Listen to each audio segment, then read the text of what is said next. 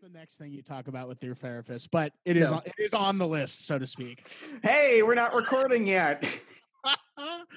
okay, are you ready? You know, ready? that brings up a question. You know, in the you know in the movie when the characters say the name of the movie, Yeah. do you think that after the movie stops and those characters' lives keep going, they just say the name of the movie and random like just it just comes up and like, why did you say that? Where's that coming from? And they can't can't explain why. Kind of like an inside joke sort of thing. I think they do that. Yeah. I think they do that. Yeah. You think you think that the um you think that uh uh what's his name? Uh the dad from Frasier would ever call up Ione Skye and say anything and be like, you know, you can say anything to me, right? I, I'm in jail. Spoilers for saying anything, but you know, you can say anything to me, right? She's like, Dad, I know. I- Why do you keep calling? And he hangs up and then he keeps calling back later. I don't know. Fun I think that happens. Yeah, I You think that that happens. Okay, cool, cool. Glad we're on the I same think- page about this. I think that happens, dude. I think that actually, I think that absolutely happens. I think uh, Rocky walks around the streets of Philadelphia and he goes, "What do you think I am? Some sort of Rocky or something?" yeah, yeah, think he says definitely. to, Yeah. like Talia Shire or to, to Adrian or uh, Paulie or whatever. I think that happens. I think in Clear and Present Danger, Harrison Ford yeah, is ordering at Wendy's in the drive-through of the DC area, yeah. and his and the lady says, "Do you want anything else?" And he says, "What do you look? What do you think I look like? Some Clear and Present Danger or something?" She goes, "Uh, sir, this is a Wendy's. Sir, this is a fucking Wendy's. Put this in the fucking episode, dude." Yeah, brother. Yeah, I'm gonna make a note on. I'm gonna make a note actually to put the uh put that in the in there. Okay. All right, can we do this shit? Yes, I'm ready. yes, yes. All right. You tell me when you're ready to do the countdown. Uh. Okay, I am ready. Cool. Three, two, one.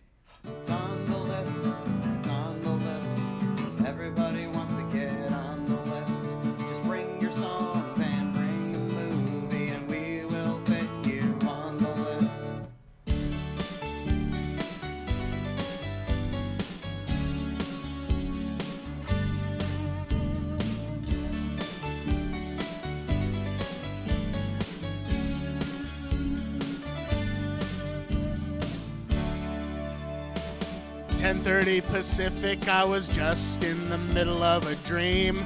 Oh, okay. When I feel a buzz and check my favorite tiny little iPhone screen. Well, I can't be late because, like Aerosmith, I don't want to miss a thing. These are the days where you're glad you get to hear Noah sing. It's just another podcast Tuesday. Hell yeah. It's on the fucking list day. It's our favorite time of day. The funny talking baby. It's just another podcast Tuesday. Every record, why does Mason have to show up so damn late? Doesn't it matter that I set up the Zoom? His fucking Wi Fi's down. He tells me in his on mic voice. Come on, Noe, let's go make some noise. Time, it goes so fast when you're having fun. Just another podcast Tuesday. It's on the fucking list day. It's our favorite time of day. The funny talking baby. It's just another podcast Tuesday. Woo! It's on the fucking list day. Yeah, okay. It's our favorite time of day. I don't remember the It's song. just I'm just another tag. Okay. podcast Tuesday. Don't Hell yeah. Fucking talk during the middle of my fucking song, dude. When I'm singing Maniac, Manic Monday by the fucking Bangles, and I'm doing a parody about us doing a fucking podcast where I throw in a little bit of a Family Guy reference, and I am happy for one moment on this fucking podcast. I'm happy. All right. Don't talk right. during that part, dude. Fuck Sure, you. okay. Fuck you, Mason. Sorry. I'm so sorry. Are you really upset? no? I'm not actually upset at all. Okay. I I would never actually be upset about that. Are you kidding me, Mason? Oh right. You know who? You know that is a great song. Um, you know who wrote that Yeah, song, right? Prince Rogers Nelson, baby. Motherfucking Prince. I thought actually when it started, I thought you were doing um 1999, also by Prince, Oh. and I was really pleasantly surprised that it was Manic Monday because I'm still getting a little Prince, little Prince. You're still getting a little. Prince. You're still getting a little uh, female power. You're still getting a little. Oh, I'm I'm freaking the fuck out. I don't know what I'm supposed to do. You're getting a little. You're getting kind of getting a trifecta there. You know. Yeah, yeah.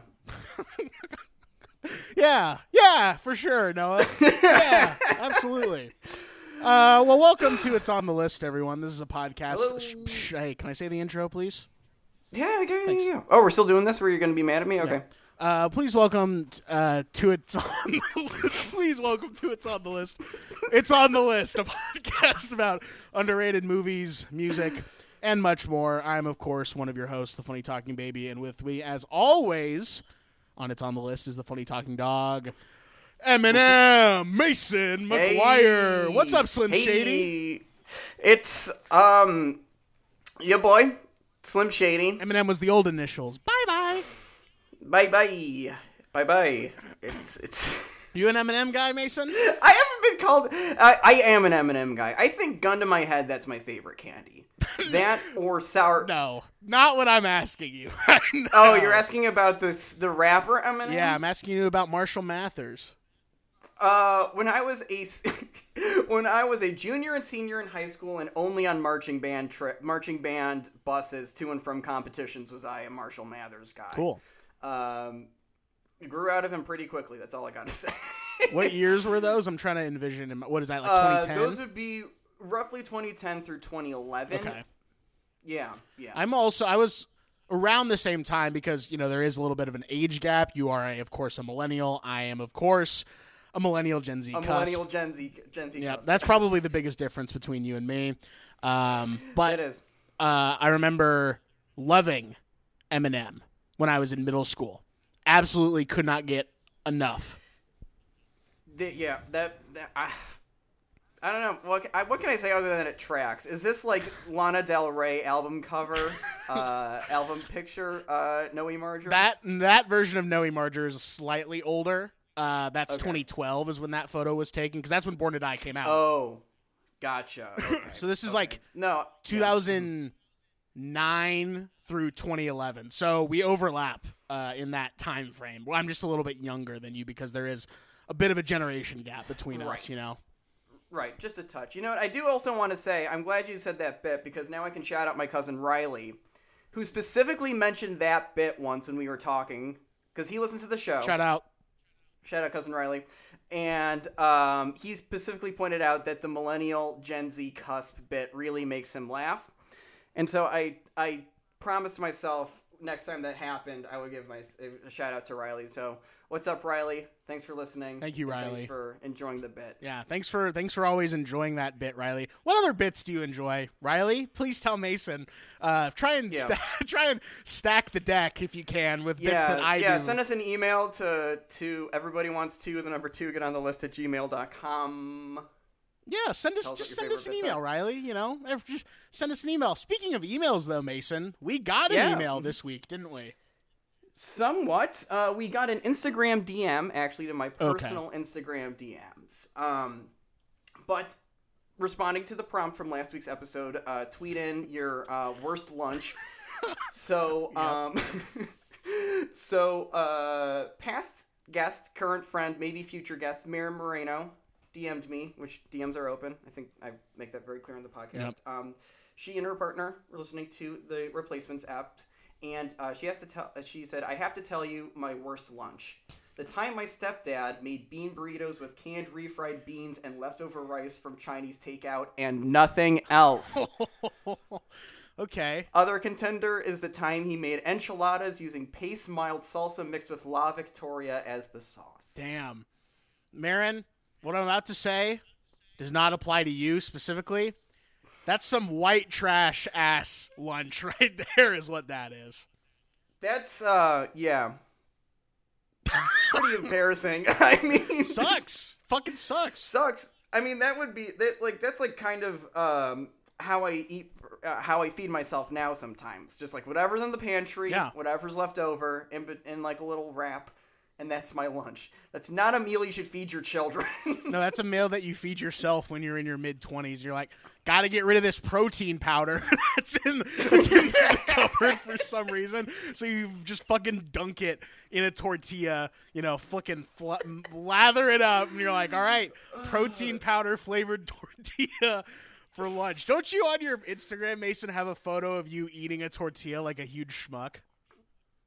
Yeah, I do love to actually just eat whole tortillas sometimes. Nothing in them, just like a whole ass tortilla. There's a picture of me in the, wearing my yellow cap and uh, just looking very happy to be eating that tortilla. That's all I'll That's say. like- it's it's from earlier this year. It's like big derp energy, like derpina energy from like memes from like eight to ten years ago. Big derp energy. Derpina energy. Holy fuck.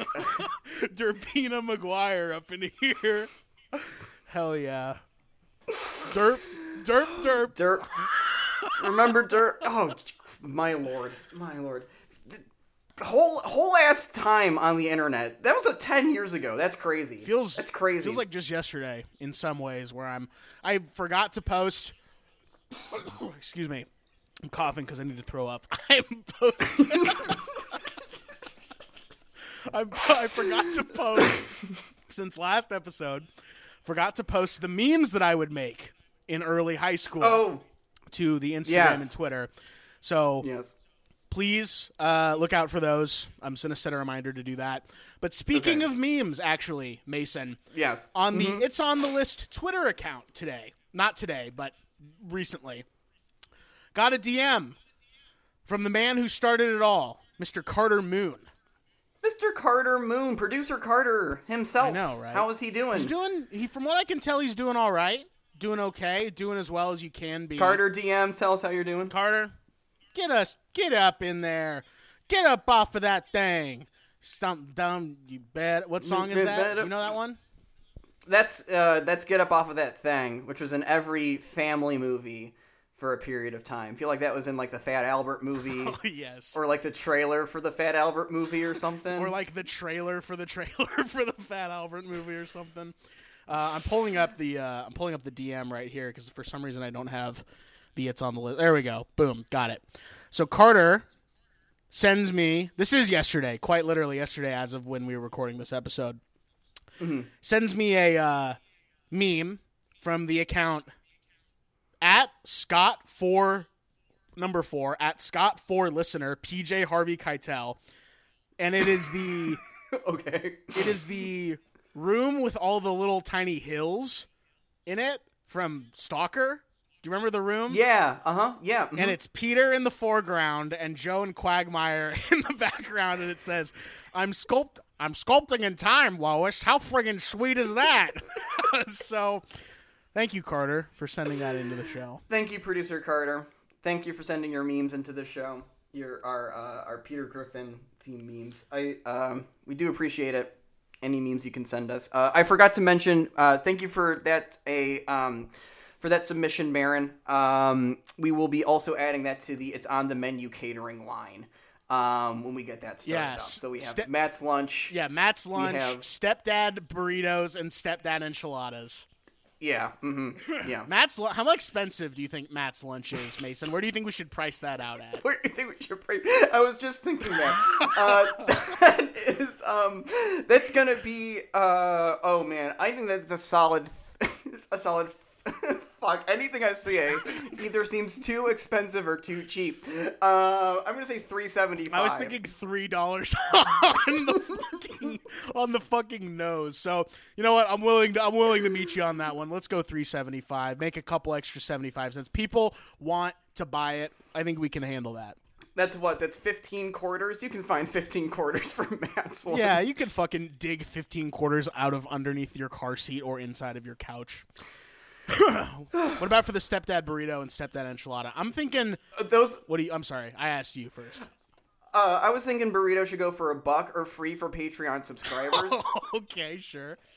And the enchilada can just be two, because you need two different kind of salsas. We gotta get like you know we gotta factor in the cost of making these things. We got to get two different kind of salsas for this. It is. It does make sense that Matt's lunch is kind of the most expensive thing because a it is sort of our. It's the gourmet item. it is the signature item of it's on the menu catering service. Um, it is the kind of the thing that started it all, and it's a three course situation. You know, you have the Browning salad. yeah, mhm. That's your first Yeah. course. That's your starter, uh, and then you have the warm pasta with cold chicken for your entree. Uh-huh. And for dessert, you have a leftover pumpkin pancake that already has been like syruped and buttered and stuff. So is there a bite out of that pancake when you get it? honestly, if we want to stay Just true, like a cartoon-sized bike. if we want to stay true to the form, no. But that might be our sort of signature, sort of like spin on the whole thing. You know. Yeah, you get a guaranteed you get a guaranteed bite from either me or Noah on your pumpkin pancake. We'll hand deliver it to you. Uh, will hand deliver it to you. Mason, how are you Noah. doing, buddy? Oh man, work's been stressful. Not gonna lie. Sure. I have a.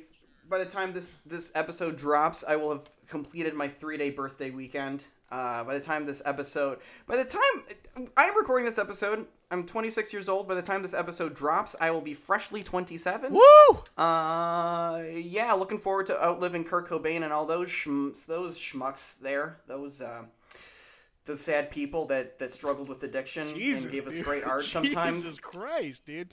I was I was thinking though, you do have a whole year to prove uh, that you don't belong in the 27 club, if you know what I mean.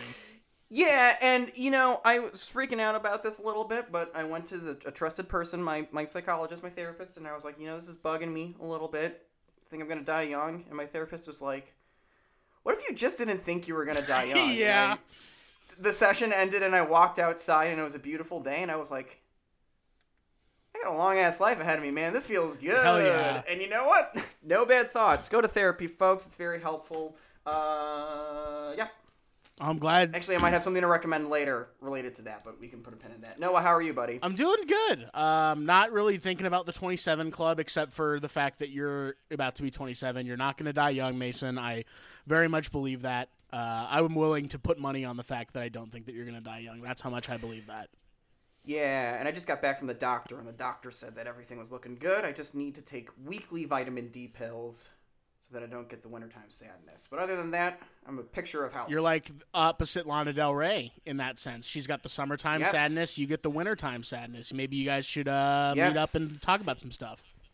seasonal affective disorder is real, my man. Do you have that stuff up in Oregon? I mean, yeah, because because it sucks. It fucking is insane, and you know, no one's really you know. Used to be the respite of well, at least I can go somewhere and not be in my house. But guess what?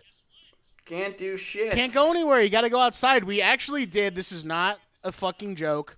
We did just get an elliptical for the house, though, so that That's cool. Is That cool. is a good move. it is a good move. Shout out to my dad on that one uh, for getting the elliptical. Oh, cause yeah, and you can watch TV while doing that shit too, man. It rocks. Yes, that's exactly right. He's gonna put a TV like right in front of the whole thing. We got the whole little setup going, so that's actually gonna be huge because Yeah, you can catch up on the Queen's Gambit. I that's what I was thinking, Mason. oh my god! I said, Dad, get a fucking di- get a fucking elliptical so I can watch the Queen's Gambit while I throw up on the elliptical from going too hard. You read my Oh my mind, goodness. dude. Um, Yeah, dude. But I did want. I actually did write this down to share. Um, Norm, I do a drive just to get out of the house. You know, pretty much every single day. Uh, and today I decided because I'm not technically in Portland, Portland. I decided I'm going to go into the Portland proper, see what's going on over there. It's been a really beautiful fall uh, up in Portland. The leaves have been absolutely just beautiful, just absolutely fucking amazing. All different colors, really beautiful mixtures of colors. So I went over into like the north area of Portland. It's a little bit of a trek from where I am, and I was coming back to my uh, my my dad's place where I'm currently living. and I shit you not, I've never seen this before in person in my entire life, but I can scratch it off the literally scratch it off the list. Push it off the list. Okay, okay. I saw a car on fire on the freeway, legitimately on fire, Wow. engulfed in flames. It was Oh my god. it was crazy. I literally my instinct was take a photo of this, but then I realized that's insane. Just keep driving. This is like a real thing that's happening. So, right on I 84, uh, going, I think technically it's going west. Yeah, I think technically going west. Uh, Holy shit. I saw a blue smart car on fire in the shoulder. Oh my god. Yeah, of the shoulder in the shoulder of the off ramp, uh, like in Northeast Portland. So very scary. Truly, I was like, "Holy shit!" There was a car. Yeah, that sounds fire. terrifying. Yeah. Holy shit. So I just wanted to share That's that pretty with everyone, fucked though. up. It was it was kind of cool to see. Honestly, I was like, I've never actually seen that in person, but like, it's equally it's like a train wreck. You don't want to look away, but you can't really help yourself. Yeah. So that's it. Exact. Yeah. You ever seen that? How about that? I can't remember ever seeing a, a car engulfed in flames. I think I walked past some like charred wreckage of a car which had just been on fire, which in on of all places the road going up to Griffith Observatory. Oh, you know that kind of like windy road. Yeah. And then one time, uh, right before I moved out of LA, I only see car wreckage in like Los Angeles national parks, like so. like California parks. There's a guy like I was just driving out of the Angeles Crest Highway, and there's just like a car which is like front end which is completely smashed, and a guy walking uh, away from it, and I was like, "Hey man, do you need a ride to town or something?" Uh, but I passed a tow truck coming the other direction, so at least it was like. Still, fucking sucks, man. I, that sounds terrifying, uh, and also uh, beautiful. So I get the instinct to take a picture, uh, but also you're behind the wheel of a car, so I'm glad you did not. Responsible driving is an official position of it's on the list. We are 20 minutes into the episode, have not talked about a single piece of media yet. That is okay. That's what we're trying to do on the show now. Is have a good time. So, um, so that's a thing. so this is a thing. I saw a car on fire, uh, and I just wanted to share that uh, with the with the listeners. Careful, guys, out there. Yeah, Careful out on the fucking roads. Uh, that. you want to talk about um, some underrated media, Mason? All right, let's do it. Yep, I am. Let me just pull my notes up here. I am ready. Okay. So we have a Mason's album pick today and a Noah movie pick today. Normally, little tiny peek behind the production curtain. Normally, what we're going to try and do is every three episodes, we're going to try and have a guest. We still want to have guests on this show. We love having guests come on the show just because of scheduling. Uh, this week, we are not following that new sort of idea and like rule that we've set up for ourselves. It's not even really a rule, it's just kind of something we're trying to shoot It's for. like a guideline. Yeah, because Yeah. Mason and I both have things, you know, like we've talked about that we want to talk about on the show as well. And when we have the guests come on, you know, we like to give them an opportunity to talk about something they want to talk about. So, just trying to Yes. just trying to give us all sort of an equal opportunity little that more, yeah, a little more democratic. Nothing against our guests. I've loved every single guest we've had on. I am excited for anybody else that wants to come on the show. But we are the hosts of this show, and we got some shit we want to talk about sometimes. So That's exactly right. the very episode after this. We were actually in between recording this episode and it dropping. We're recording an episode with a guest, so we're on top of schedule still, folks. Again, just because of scheduling didn't quite work out for release, but it doesn't matter. Doesn't who cares? Who gives Who a cares? shit? Who gives a shit? So, So, Mason, this was so this week it's an album choice by me. yeah, this week it's an al- a Mason album choice, and we are doing things on this show that are unprecedented in both the album category and the movie Yes. category. But Mason, please Yes. preview the album that you brought on today. So the album this week is our very first stand-up comedy album, and it is from 2003, and it is by uh, stand-up comedian, essayist, Daily Show correspondent, maybe former, I don't know, writer, actor Lewis Black. His album Rules of Enragement. It's a stand-up comedy album. Claps, claps, So, claps, claps, claps. I'm claps, doing claps, gonna do a snap because I'm holding my mic because Yes. that's what I like to do on the show holding now. Um, yeah, Mason. But yes. So, Yeah. what was the inspiration behind picking a comedy album? This is like we said, this is uh, uncharted territory. This is unprecedented for it's on the list in the almost Yeah. 50 episodes that we've done. This is the first comedy album. Why'd you do First- it? Yeah. I don't know cuz I was thinking about like um just what I listened to as a kid and really liked. And when I look back on that time, um there were albums, of course, throughout my life there's been albums, but just for whatever reason I th- wanted to come back for this week when it was my choice to do an album. I had another one that I wanted to do, but I was looking at our kind of list of things we want to talk about and I saw this Lewis Black stand-up comedy album and I'm like let's mix things up a little bit. Uh, let's try something new. It was really more of that. It was just sort of like let's stir the pot a little bit and see what we can, what this, what this, what discussion comes out of this. Uh, and so, yeah, Noe. Before we start with uh, discussion in earnest, had you ever heard any Lewis Black st- uh, stand-up material, or if you had not, what was your relationship um, to this particular performer uh, prior? I'd never really heard anything like in full. I can easily say that. Didn't really watch Jon Stewart's Daily Show like really when it was on the air because political Mm-hmm. commentary satire was just not something I was into when I was younger. Mm-hmm. Only more recently have I sort of appreciated political satire because I'm actually paying attention these last couple years to what's going on because I Right. actually can vote now. Uh, so it concerns me a little bit more. Um, so never really saw him on the Daily Show. Never really saw anything that he had done in total. I had heard it. I was very aware of who Lewis Black was. He just wasn't really a guy that I ever really had heard maybe anything of except for just like brief like him being upset. Like I knew that his whole thing was that he was the Yeah. angry guy. He was an angry So you saw like Inside Out. Yes. Did you see? uh Did you ever see Accepted? I never did, but it was filmed at Chapman, believe it or not. Oh no, shit! Really? Yeah, that's that that lawn. I think that they're standing in front, or whatever the poster is of accepted. Yeah. There, that's on Chapman campus, and a lot of that was filmed on the cap- campus of Chapman. So, So wait, was was Chapman the South Harmon Institute of Technology? you fucking know it is, brother. Wow. You know what's funny about the South Harmon Institute of Technology? Uh, I do now, brother. it's shit. yeah, it's shit. You you put the letters in a row and it spells out shit, and they're like, "What a mistake!" And everybody in the theater laughed so hard they pissed their diapers because they're wearing adult diapers to go see it because it's a bunch of babies going to see that movie. Am I right? Because I'm alpha.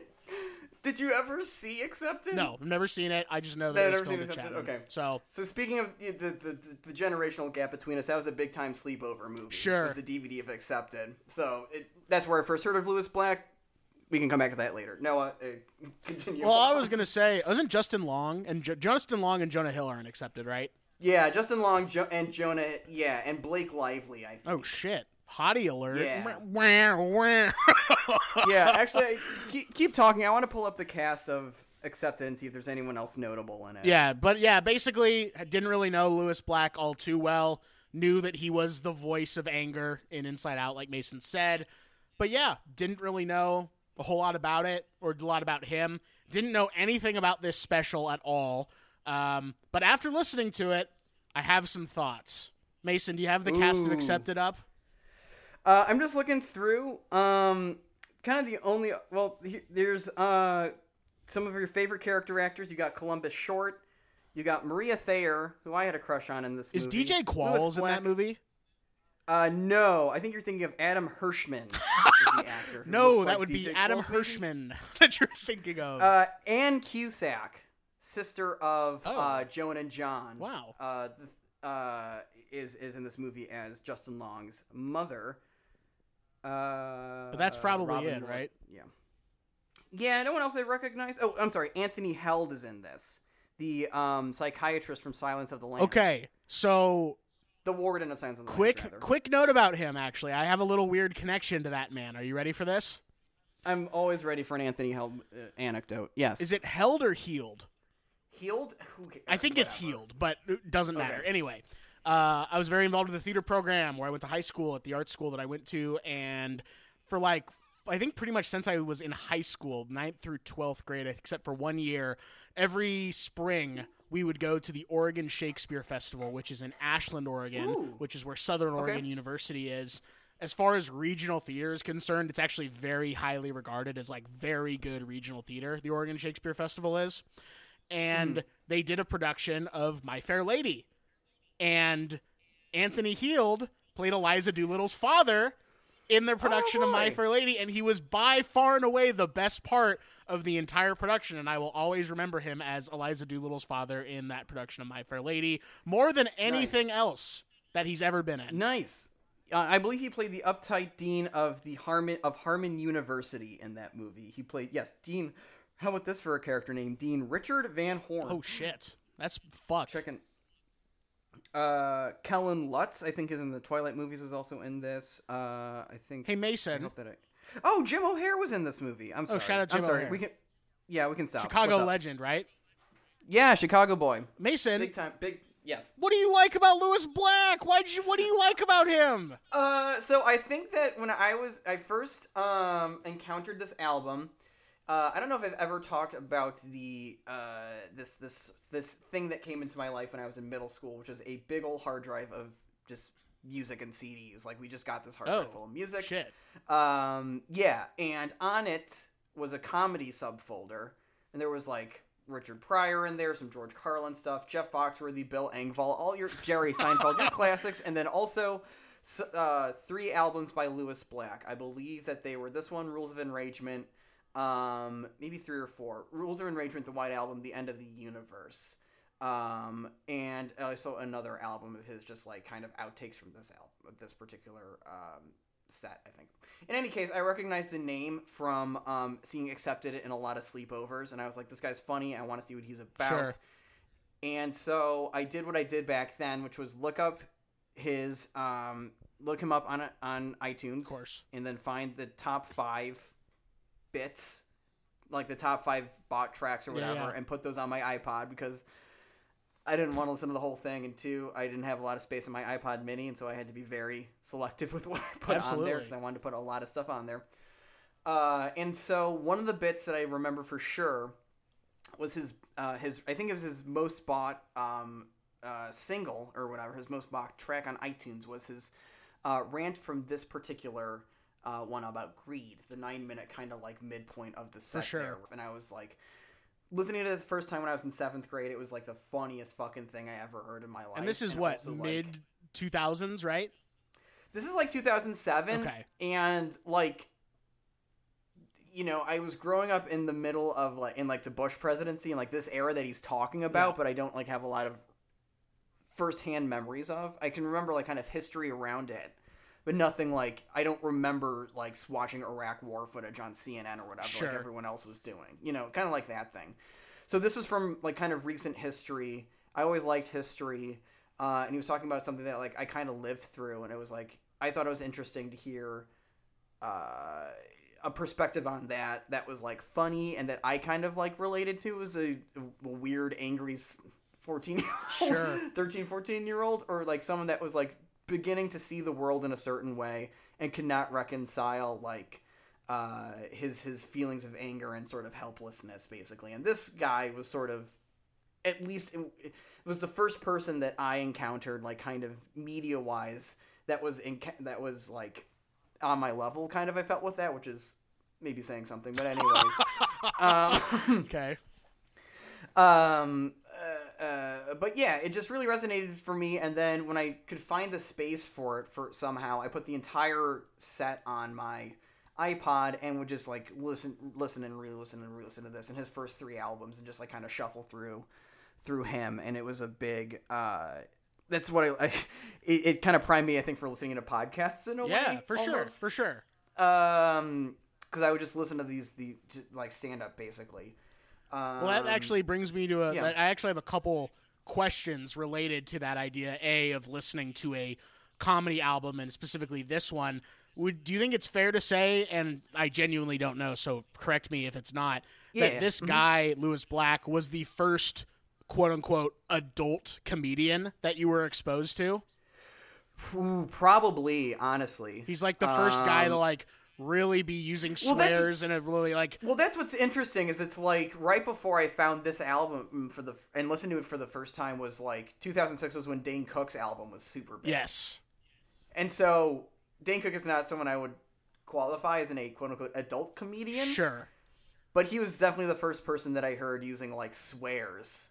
sure, Uh, and so, but Dane Cook did not kind of have the faculty of language and writing that Lewis Black does. Sure. And I would even like read Lewis like books like memoirs that Lewis Black wrote just because I liked how he wrote about things basically. Um, when I was like around that age still. Um, but I guess for all intents and purposes, Lewis Black would be the first, I guess, adult comedian that wasn't just doing like kind of Jerry Seinfeld like kind of totally. isn't it funny the airport, going to the airport. it? You know, I like that can't kind of shit. stand getting patted down by TSA. I can't stand it. I always go in. I say I don't want the pat down, and then it goes off, and they're touching my nuts. George, they're touching my nuts at the airport.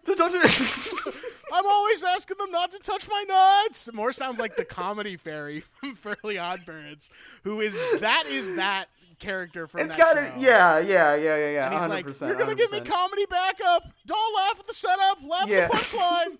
Um, Oh my as god. like I think adult comedian is like an interesting distinction because it's like you got people like it's gonna come up later for me, Jim Gaffigan, who's very Yeah, you yeah. know clean, somewhat family friendly. Uh, you know, doesn't use a lot of vulgar language, obscene language, like these crazy ideas. Pretty straightforward content as far as that's concerned. But this guy is tackling sex and politics and Yeah. the stupidity of culture just sort of as a whole. They're more, you know, loftier ideas, you know, and so it's adult in that sense. And I don't know if I have the actual figure in front of me, but I'm going to look it up and I'm going to add it to the fast facts. He swears so much in this He- album. It's insane. in a later in a later album, I think it might have been the Carnegie Hall performance. In a later set, I should say, um, which I bought that CD from Best Buy, the Carnegie Hall performance, yeah. because it was not on the hard drive. Uh, he says something uh, to the effect of, uh, "I use the word fuck like a comma," and I think about I think about that particular phrase a lot. sure. And I also think that it like that's just that's just his material. He throws the fuck word a lot around a lot. He loves to say the fuck word. He he loves to say the fuck word. He loves to say the fuck word. He loves this. Yeah. Yeah, it says right here. I'll, this is a little uh, premature fast fact, but it says right here in this album, Black swears close to 200 times, an average of every 20 seconds, and says close, or excuse me, and says fuck close to 100 times, an average of every 40 seconds. So it's you know this is Wolf of Wall Street territory, folks. Yeah, this is like uh yeah, big time. Wolf of Wall Street territory. Is that the one that has the most fuck words in it? I think it is the one that has the most words. well, there's the most fuck the fuck movie, words. which doesn't count. Or I because nobody's seen fuck the movie, but in movies that people have seen, it's like that and there's another one where they say the fuck word a lot. I don't know. It's, awesome. I love to swear. I love to swear. It's cool to swear. It's cool to swear. This is a pro swearing podcast. You should swear uh, as often as you get the. Ch- Do you remember being in middle school and then like kind of being free to roam the halls and be like, "Oh man, I can start swearing Yes. now. This feels really cool. Yes. this feels really cool." I remember uh, I was at lunch and I like said fuck loudly, and the like. Can't imagine you doing that. Honestly. Okay, well, g- grow a pair of imagination balls real quick and think about it. and I just said it loudly. And a teacher that I really wanted the respect of happened to walk by at that time uh, and Oh, hear me say it. And I literally remember being so embarrassed. But I said to the person who like they like pushed me in like a way or whatever like like I like said fuck in response to something that this person did. I was like, "You have to go talk to him. You have to go tell him why I said it. I don't want him to think that I'm a bad kid." Basically, and I got like freaked out and the other person was like, "I'm not to fucking do that." Dude. I was like, "Okay, no worries." Um, but the other question I had for you, Mason, is in regards to the idea of the comedy album. I feel like the comedy album is not important in the same way that it used to be like uh, like way back in like the 70s and 80s and stuff Yeah. No, definitely. but like this came out in 2003 no Yeah. one really cares about the comedy album now because you can look up clips of people on YouTube whenever you want, you know? And so there is like a specialness to the comedy album. And so are you a are you pro comedy album? Where do you stand on the idea of the comedy album as a whole? No, I'm very pro comedy album. Like I had a t- I had a couple just physical comedy CDs, and I didn't really have the physical media that I collected wasn't typically CDs. Um, actually, I- that's I don't think that's true. There, I definitely had the Carnegie Hall performance by Lewis Black, and I definitely had uh, I think Mitch All Together, whichever that first Mitch Hedberg Oh, okay, uh, CD was. But yeah, I mean, on that hard drive, I went through that entire like kind of comedy album section, and then would just also like download full comedy albums like through high school. I, I kind of fell off listening to full comedy albums in the middle of college, I think. Um, but yeah, no, I maybe this is my backdoor way of saying that the comedy album, like where it's just an hour of stand-ups material, is kind of an underrated and underappreciated thing because it used to be the only way that you could uh, interact with this content if you couldn't see them in a club or something. Um, now the process is different. You know, anybody can put their stuff up on YouTube, and that's beautiful, and it's in, or Instagram or wherever, and there's entire new comedy uh, that could only exist through that medium. That as Uh, well as the fact that like specials are so much more frequent now than they used Yeah, to be. It feels like everybody gets a special that goes on Netflix or Prime or something like that. Whereas back in the day, like getting a special wasn't like your intro to people. That was like people knew who you were enough to the point where you were like awarded a special almost even if it was just a 30 minute like comedy central presents type thing you had to have a mm, certain right. following for that to happen now it's like this person that you may have never heard of before they're getting a special and that's how you're going to find Yeah. out about them you know what i mean Yeah. No, definitely. Um definitely. And I like I- don't watch as many of as as many of them as I don't want to qualify it. I don't watch a ton of Netflix or or Prime comedy specials. Whenever one kind of seems to pop with the culture, I give it a shot a, a shot like Nanette or whatever. sure Uh, but it's not a thing that I seek out really to watch anymore, even though it's always something that I get a lot of pleasure from when I do it.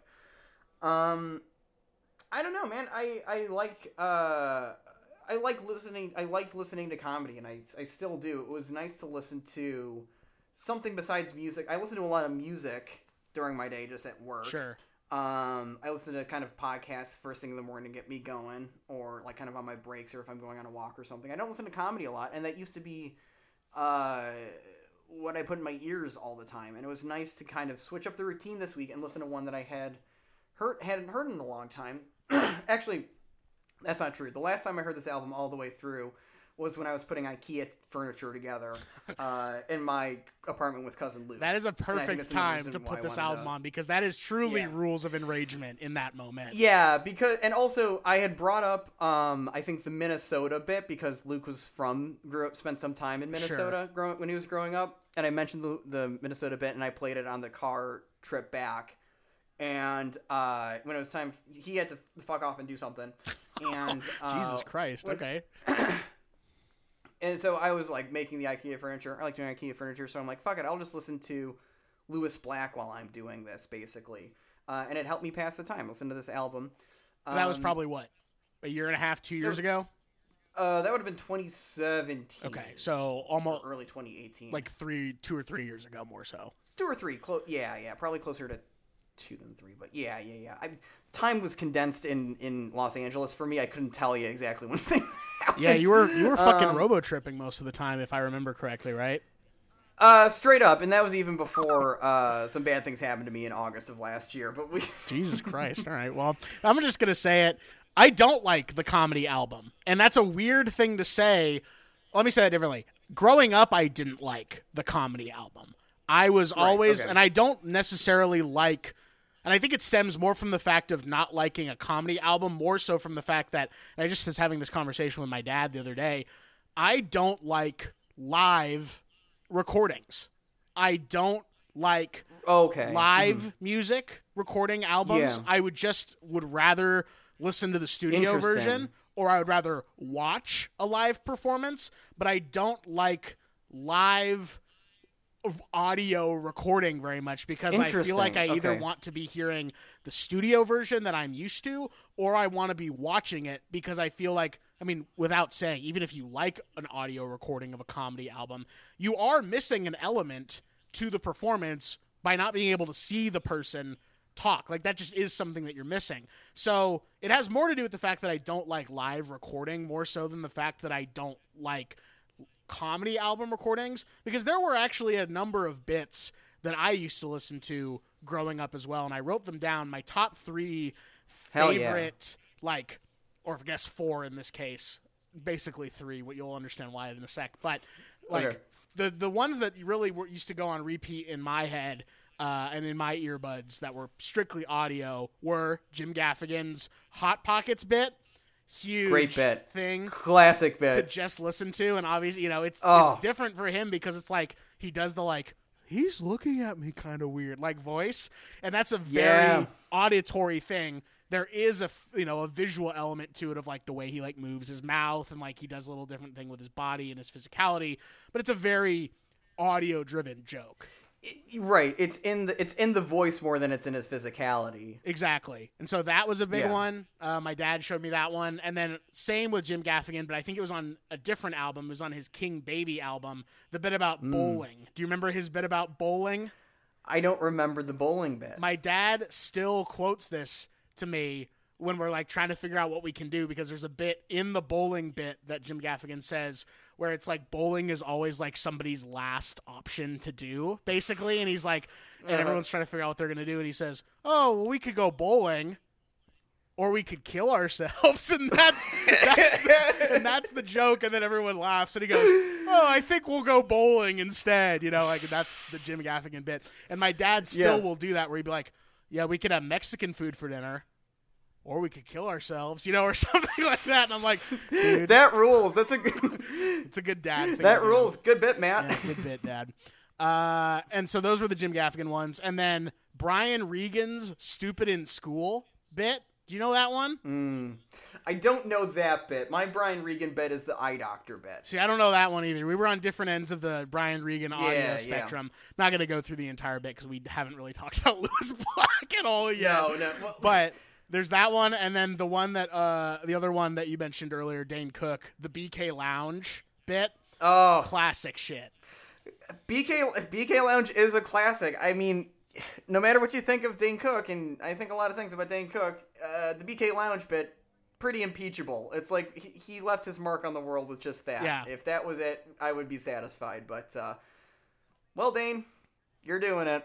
That's all Listen, we gotta say. I got I got some sympathy toward Dane Cook, but that is a, an entirely different podcast. Either way, uh, there were bits growing up that I did listen to that were purely auditory, and I've never seen the actual physical manifestation of them in a special or in a video or whatever. But I craved that. That's what I would rather be doing, and I'm not a big fan of live recording.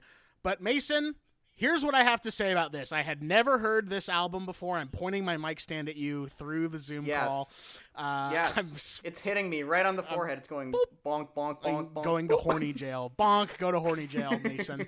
Uh, and the first two thirds of this, Mhm. I didn't like very much, personally. Mhm. Okay. But the back third, Greed Mm-hmm. Onward, is mm-hmm. very good. It still holds up after 17 years of being out in the world because Yeah. that time period is so complex and no one really Yeah. understands it still that hearing him talk about it while it was going on, while we were in the throes of, you know, mission accomplished era, you know, politics, yes, exactly. it mm-hmm. still re- holds up because no one knows what the fuck happened still. It's awesome. that's that's that's what I really appreciate about this album. Uh, is this last half starting from Greed? Um, I, I'm with you. The first sort of two bit parts of it, the kind of region specific Minnesota stuff, is a little little hackneyed. Uh, it, I You have memories of can- it though. I, yeah, yeah, yeah. Uh, I do. Uh, we used to go actually when cousin Luke lived in in uh, Minnesota. We used to go up around Valentine's Day and just go and say hi on their farm. That's nice. Uh, not like the depths of Minnesota winter, but definitely chilly. Sure. So I understand. and you're from um, just the Midwest in general, so it Yeah, holds a yeah, little bit closer to you, I think.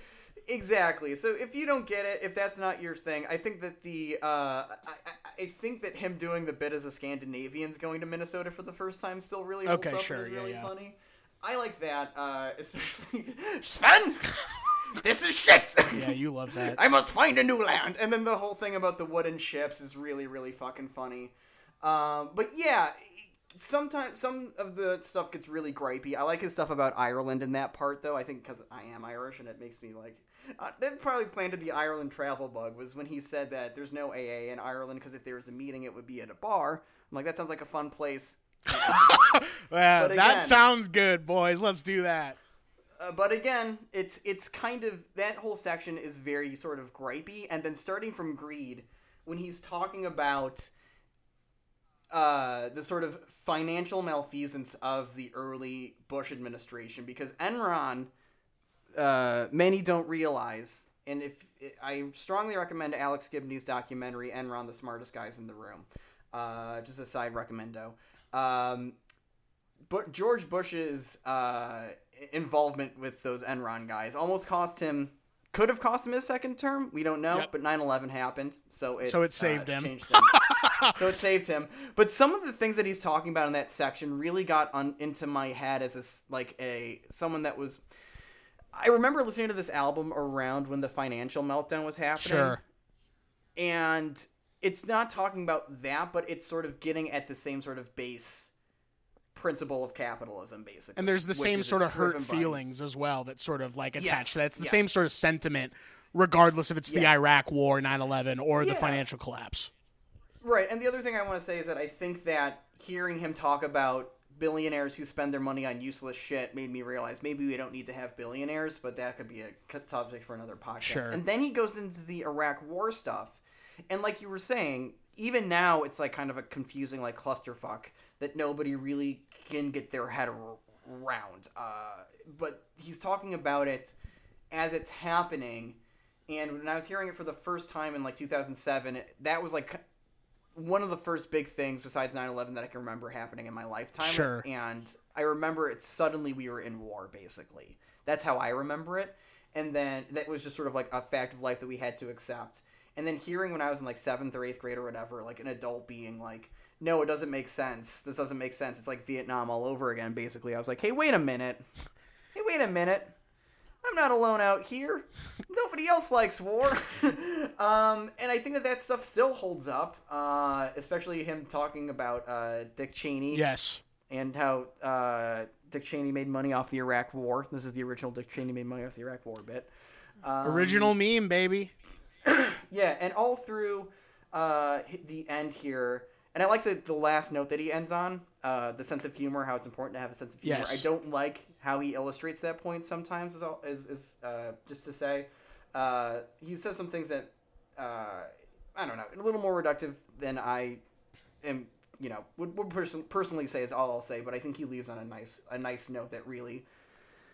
I talked uh, about this so much. Noah, so you like the last third of this album, and it made the album good for Well, you. Well I, I think it's Um, interesting that you more- are not yeah. crazy about some of the sentiments in that in that idea of like having a sense of humor or whatever. Because at least what my takeaway was from that section and what he's saying there. I'm sorry, did I misunderstand what you were saying? Yeah, no, I just don't like that he uh the the sort of the punchline of the flap flap joke or like Sure. people being like desert people or whatever. Okay, I'm like yeah. that's a little I don't like that. I don't like that sort of like casual uh, sort of racism of that area Sure. that was very prevalent at that time even if you were sort of politically good. I don't like that. That's all I'm trying to say. I like the sentiment, the broader sentiment he's saying like perfectly. fine. Gotcha. I like that. Gotcha. I can. I, I feel that. That's fair. And all I was gonna say is that that broader sentiment that I did like, which I had never really thought about before, was they dehumanized those people because they made it seem like they didn't have a sense of humor. They they took away something s- okay, that was mhm. so fundamental to being human, which is having a sense of humor. They made them seem like all business, you know, and they dehumanized them in that way. And I thought that was a really interesting point that I had never thought of before. I was much younger when sort of that whole shit was going on and so I wasn't privy to the way that news was covering it, mm, mm-hmm. you know? And so to hear someone talk about that time and hear someone talk about that idea was really fresh Right. and something that I hadn't really considered and just sort of the way that Right. things do people do demonize other people and they make them seem to just be all one thing instead of being an actual human being and having multitudes to them you know so i just thought that was a very interesting Yeah. point that i had never really considered before especially growing up when i Yeah. did being how old that i was back then I like that that's your read on it. Um, honestly, I do. I, I think that that's a fair read. A fair read, actually. Now that I'm th- that, that you said that, I I've honestly never thought about it in that term in those terms before. I kind of applied that sentiment, sort of wider, thinking, and I guess maybe this is just I didn't realize it, but this is how I how I viewed the world, where it's like the people that you can kind of trust are doing or, or are acting rightly, we'll say, or I don't know. I'm trying to explain my worldview, but basically, the people who should be considered your enemies are people that don't have a sense of humor, basically, because there's something. It, it, it, still applying it to sort of like a black and white view of the world, I, I guess is what I'm trying to say, and not like. Because you're right, you're right. That is how we I think a lot about uh, the media at the time, and especially the show 24, which was Yeah. won an Emmy and was the most popular thing. That it was like every single Muslim uh, uh, brown person on that show was an enemy, as far as I can remember. Yep. Um, and just treated with absolutely no sense of humanity. And I think a sense of humor is very uh, essential to humanity. I guess is maybe the point I was trying to get at earlier, but.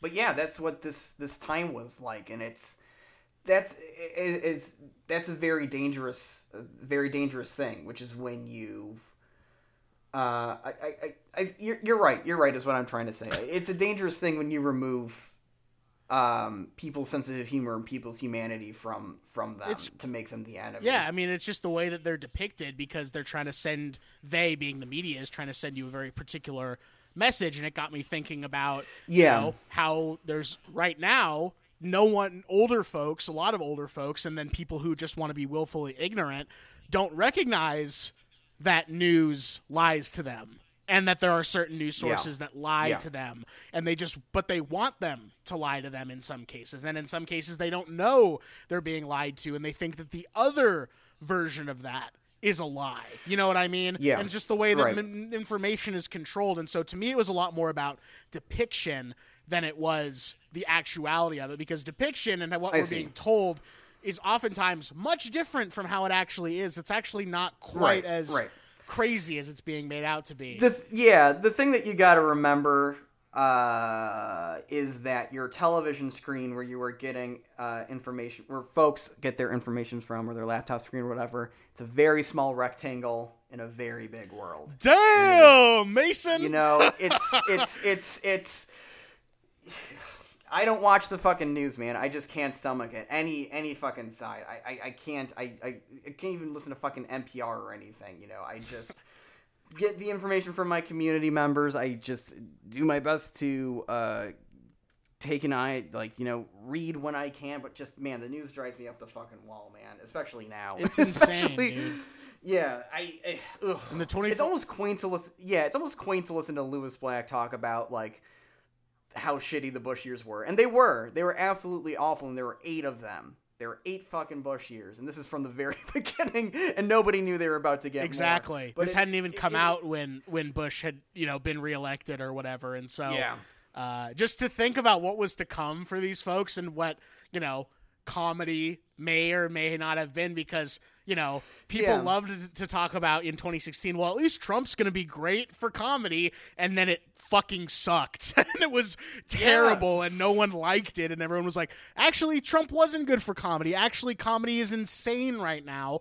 Um, it's just so interesting that we thought well at least because because bush in theory was good for comedy quote unquote that trump will be because they're both republicans. And then you have to think about it and you're like well i don't even know if bush was good for comedy at the certain Yeah. point they just knew how to or they just thought they knew how to handle it differently because bush was a different type of republican than trump is a different type Yeah. of republican but that's not even really the point of what we're talking about mason No, we're talking no, about no, lewis no. black and my favorite line from this special is when he says it's in the greed bit is when he says if you ask someone what their company does and they can't answer it in one sentence it's illegal and i thought that that was Yeah, very brother. smart and very funny because you hear people all the time what do you do well i'm a consultant for this hedge fund and we take people's money and we move it into one pocket just Yeah. say you're a, legal, a legalized criminal just say Yeah, what i just- do is shitty and maybe immoral, but also maybe not immoral. Maybe just uh, I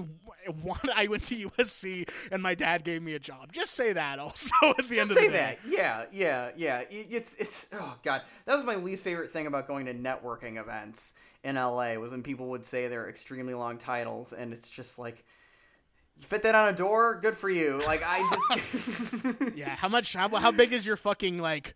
I don't know what you call those things, but it's like that the thing you know in movies where the guy is getting like the fired. pebbled glass and they get it yes, like they scrape it off the exactly. pebbled glass there. Yeah, it's awesome. Oh man, society really took a downturn when we started putting people's titles on like little cards, pla- little cards, and not just like painted onto onto onto speckled. Like glass. you're a private eye in the 1930s in yes. LA, like you're Sam Spade or something. Uh, yeah. But all to say, Mason, all like say. what I was saying at the beginning the first two thirds of this album not very funny for me not even very interesting to a certain level i do think it's interesting a uh-huh. little bit of the stuff where he talks about health and like wellness and stuff and he's like no one knows really what they're talking about which maybe was a lib thing to say then but now has almost sort of gone the other direction where it's like no there's actually a lot of data and science about the way that certain food groups interact with our bodies and now really it's up yeah. to us whether or not we want to continue to do that we're probably not supposed to be eating meat either a as much as we do or at all and we're probably supposed to be eating more nuts fruits and plants most people aren't doing that but the science the science is out there to prove right. it otherwise you know so exactly that's yeah. a little prescient as well not very funny but just like well, okay well even in 2003 there was some like rumblings about what is actually happening, but now it just kind of feels dumb to even talk about a certain to a certain level, you know? Yeah, it, it's it's especially considered what he tackles later on in the special. It seems like so kind of facile. Almost. I don't know if facile is the right word, but like just kind of kind of frivolous. I think is the word I was trying to say. Uh, and him talking about like uh, bitching about going to the gym or whatever. Yeah, exactly. I do like the line where he said, I do like the line that's like, uh, in New York City, uh, a place with the most amount of stairs on planet Earth, people pay 40 bucks to go to the gym and use the Stairmaster. Yes. Like, that's kind of like a Jerry Seinfeld tier joke, but the way he delivers it, I think, is really funny. True. His delivery is very much. I'm gonna be the angry guy, and that's kind of his whole shtick. Is that he's he's yeah, the angry yeah. guy, and it's interesting that social media didn't really exist at all and now everybody is the angry guy you know online right yeah and i think that that's another thing that kind of piqued my interest in him when i was younger is because i was used to stand-up comedy being a very together thing guys in suits saying jokes to sure. crowd like to huge crowds and this was a guy who was swearing in what sounded like a small theater maybe a bar or something um, and it just sounded different from other comedy that I had heard, and I really, really liked that too. Mason, do you have anything else to say, yes. or can I get into some fast facts real quick? Uh, let's get into some fast facts. Uh, I think that my my choice line from this is uh, a line that I appreciate more having grown up a little bit. Every time is the worst time to be a child because adults never know shit. That's a good line. That is a very good line. What what bit is that from? Do you remember? That's in the um I think it's in Homeland Security. It's around when he's talking about the uh, going to the air raid sirens and the air and the air drills. Yes, perfect. Yeah. All right, so mostly yeah. facts about Lewis Black here because, like I said, there aren't a lot of facts to be known about this special, uh, but mostly facts about Mr. Lewis Black himself.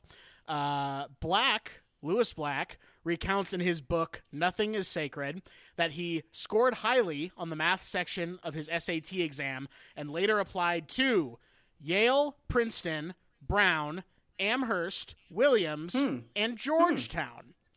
Hmm. Every college that he applied to except Georgetown rejected him, but that but by that point he decided that he did not want to go there, so he went to University of Maryland College Park for 1 year before transferring to UNC.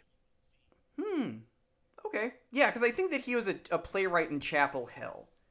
Is that's how he started his, his career in entertainment? Basically, started from my knowledge and memory, but that could be wrong. But that's a very good fast fact. Thank you for sharing that. Do you have any other fast? Facts? Yes. Facts? I'm gonna say him now. Uh, okay. He earned an MFA degree at the Yale School of Drama in 1977 and was married for 10 months when he was 26 years old, baby. Oh, right. Hey, how about that? I'm 26 now.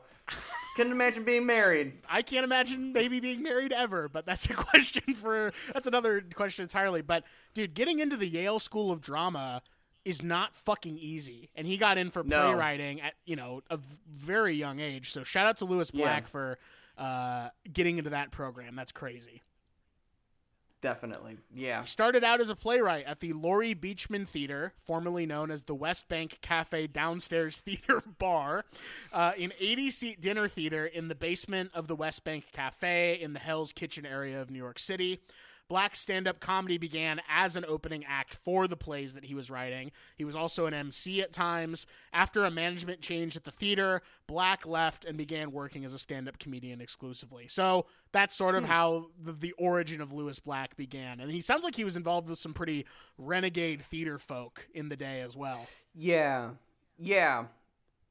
That would be that's ah man to be the MC at a small like uh small black box theater and then have that develop into a uh, a, a stand up career. How about that? What a thing. What a career path. Uh, I already said this fact already, but I'll just say it again. In the album, Black swears in Rules of Enragement. Uh, he swears close to 200 times, an average of t- every 20 seconds. Says fuck close to 100 times, an average of every 40 seconds. And the last fact, which I thought was very interesting, is Lewis Black has served as the ambassador for voting rights for the ACLU since 2013.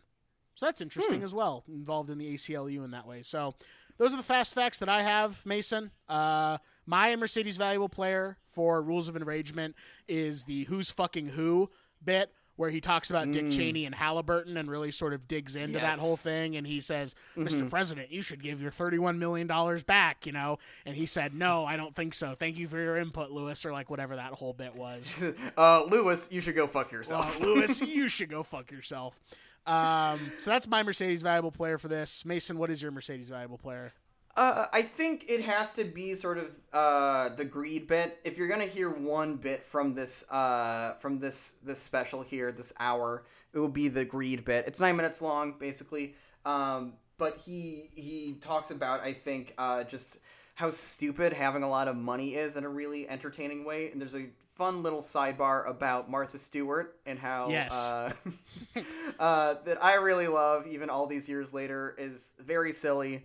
Um, and yeah, I think that's my Mercedes valuable player is that bit because that was my way in. It's, it's kind of if I had to rank probably top three stand up bits, that would probably be in that list. So that's gonna be it for me. Top three Uh, stand up knowing- bits for Lewis Black or top three stand up bits in general?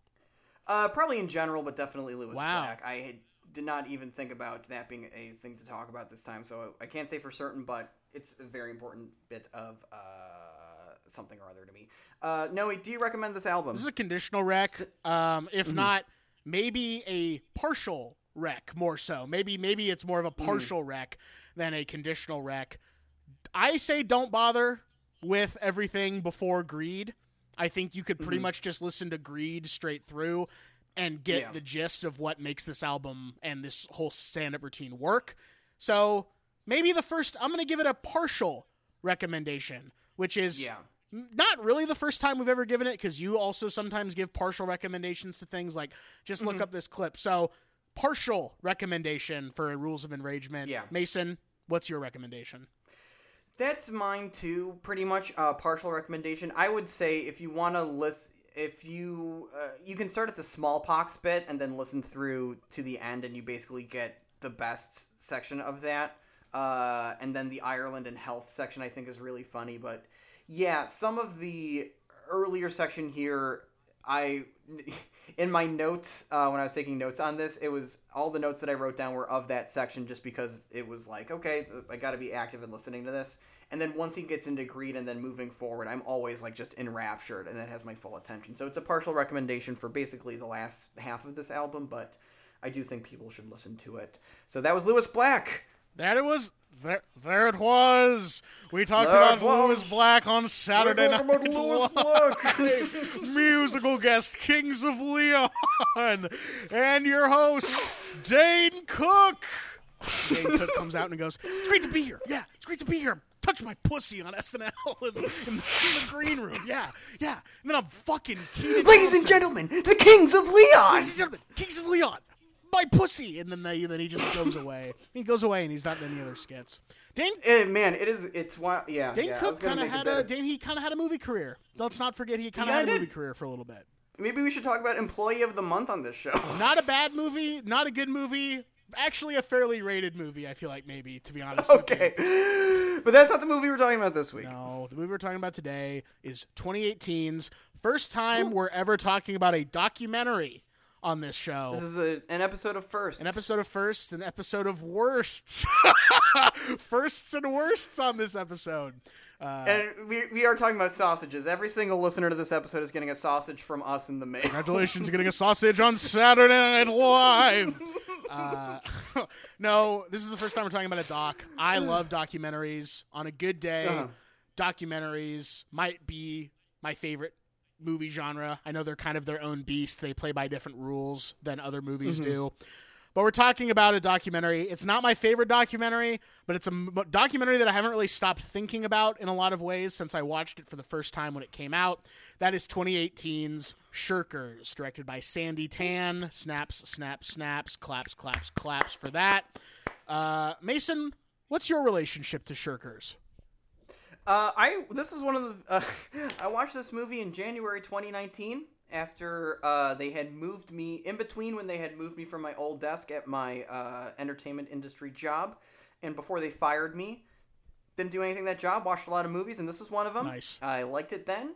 And uh, I love. I don't want to get too ahead of myself, but I really enjoyed rewatching it. Noah, what is your relationship to Sandi Tan's Shirkers? Yeah, I mean, it's a kind of a silly question to ask, only in the sense that I don't have a big relationship to it because I heard about it, I watched it when it came out, I thought it was mm-hmm. great, and I haven't watched it since, except for this podcast. And I'm actually going to pull up my Letterboxd because I did, did make my like top 10 of 2018 or whatever it is. Ooh. And so I want to You know what? I want to see where that rank ended up on my ranking. So, so excuse me. No, you're good. You're good. I just remember thinking, wow, this is a very beautiful little story that you just don't you just don't really hear about this kind of shit happening. This is such a special story that captures such a special kind of thing. I was just completely enraptured with this film. This was my number 10 of 2018. Uh, my top 10 of 2018, real quick Shirkers, Mission Impossible Fallout, Spider Man Into the Spider Verse, First Reformed, Won't You Be My Neighbor, Eighth Grade, Roma, Shoplifters, You Were Never Really Here, Minding the Gap. Nice. Uh, Shirkers was my number sixteen this year. Uh, good ass year. Good ass year. Twenty eighteen was for movies though. Like I'm looking at this letterbox list and it's uh, good ass year.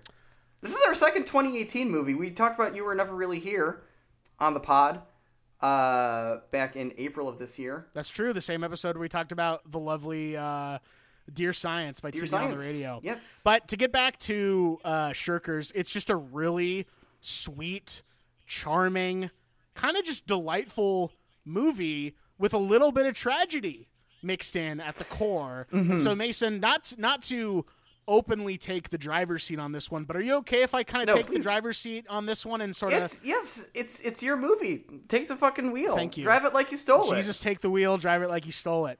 Uh, I'm just, I just wrote down a bunch of notes watching this movie. Mm-hmm. I, we, it's kind of hard to talk about a documentary. I feel like in the same way that you might be able to talk about a narrative movie. So I just kind of want to talk about the notes Yeah. that I wrote down. The first one being, Okay.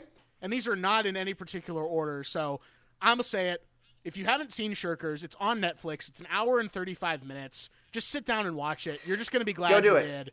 Um, Go do it. but there's Go do going to it. be spoilers for this movie, and there are some spoilers in Yes. this movie. So, spoiler alert if that is a problem for you, definitely go watch the movie first before listening to this conversation. I thought it was very interesting that she sees Rushmore and Ghost World and says, "That is what I was trying to do," because that gives I know, that that right? gives you an idea as to what Shirkers would have been had there been a completed film. And it And I'm sorry, what were you going to say? No, and I was just gonna say, in like almost half a decade before either of those movies came out. That's it. That's it. But I agree with you. I think it's incredible that she sees those movies and is like, "That's that's it. That's Shirkers." That's what I was trying to do. I'm not a big fan of Ghost World, but I understand that it kind of is in a lot of ways the female Rushmore in some ways. Mm-hmm. And Rushmore was huge for me, Mason, when I was a senior in high school. I thought Oh, about I'm that sure. movie. Rushmore was huge for me too. dude it is fuck i haven't watched it in a long time but it was just such a special movie for me and i have to imagine anyone sort of around that age it kind of touches on that feeling of just not feeling like you're respected or loved in a way uh, that a lot of movies don't really, I think, get right. And I thought Rushmore just absolutely nailed it uh, on the fucking Mhm. head. But it's so interesting that she sees those two movies. Rushmore comes out in '98. Uh, sure, um, Ghost World comes out in 2001, and she just is immediately like she being Sandi Tan, the director of Shirkers of the Shirkers movie that is discussed in Shirkers, is like Yes. that's what I was trying to do. It's in Singapore. She Wes Anderson hasn't even made a movie yet. She's kind of ahead of her time. Yeah, I that's there's a great line there's a great um uh uh feeling that um Sophie Hadar, I believe is her name, uh expresses that she that Shirkers this movie feels like it's missing from um sort of uh, the conversation of important world Si- Singapore cinema definitely uh and maybe world cinema. And when you see the footage from Shirkers in this from the footage that was shot in this movie and then you see it side by side with frames from Rushmore and um, Ghost World, you're like, fuck. If this was Sandi Tan's first movie, and like Rushmore was, you know, this is technically her like bottle rocket, basically, and like you see how rough Bottle Rocket is, but it's you still recognize it as a Wes Anderson movie. You're just like, fuck. If like certain people weren't involved with this and S- Sandi Tan was just allowed to flourish, like what the fucking career. She, uh, she's had a, a brilliant career. Like she's done very well for herself as a creative person. Totally. And um, this movie is also incredible, and it, it's it's a sad fact that Shirkers the movie was unfinished and is sort of this like piece of lost media almost that and necessitated this movie coming almost 30 years later almost. Um, but man, you see frames from Shirkers the movie, and you're like, fuck, what, what would the world look like with that in the picture, and with Sandi Tan as like an internationally recognized director, basically. That's the best possible thing that could have happened here, and it just makes me feel so fucking sad. Well, yeah, honestly, it is one of those things. You, there's a lot of what you just said that I want to sort of, sort of tributary off of that river of what you're talking about. The first being having made movies myself. The Yeah. way that Sophie acts as the producer of that film Mm-hmm. is kind of the dream scenario for someone you want in your corner. That is a person Yeah. who just Yeah. believed in the project so much that she literally was willing to fight for the movie to get free equipment. You know, like who does that Yeah. happen for? You know, this is independent filmmaking, you know, on the nth most degree. And she's exactly the kind of person you want in your corner because she believes in the movie. She's pretty much willing to do whatever she needs to do to make the movie happen uh, outside of getting your footage stolen by the guy directing the movie, you know? Yeah. Uh, there's nothing she could have done about that. Well, there is, there are things you can do, but not that she would have known to do at the time. Uh, you know, it's just it's just like damn, that's like exactly the kind of person that I want to work with. Just having made you know movies myself, like that's exactly the kind of producer that I want in my corner. And now she is going. She is the chair of the Vassar Film Department. So shout out to Sophie. fucking shout out to Sophie. I mean, uh, man, I was listening actually to, or was watching an interview with, um, with Sandi Tan, uh, before starting this recording, and a thing that she put into this movie that I didn't realize until I heard her talk about it because it's just my worldview.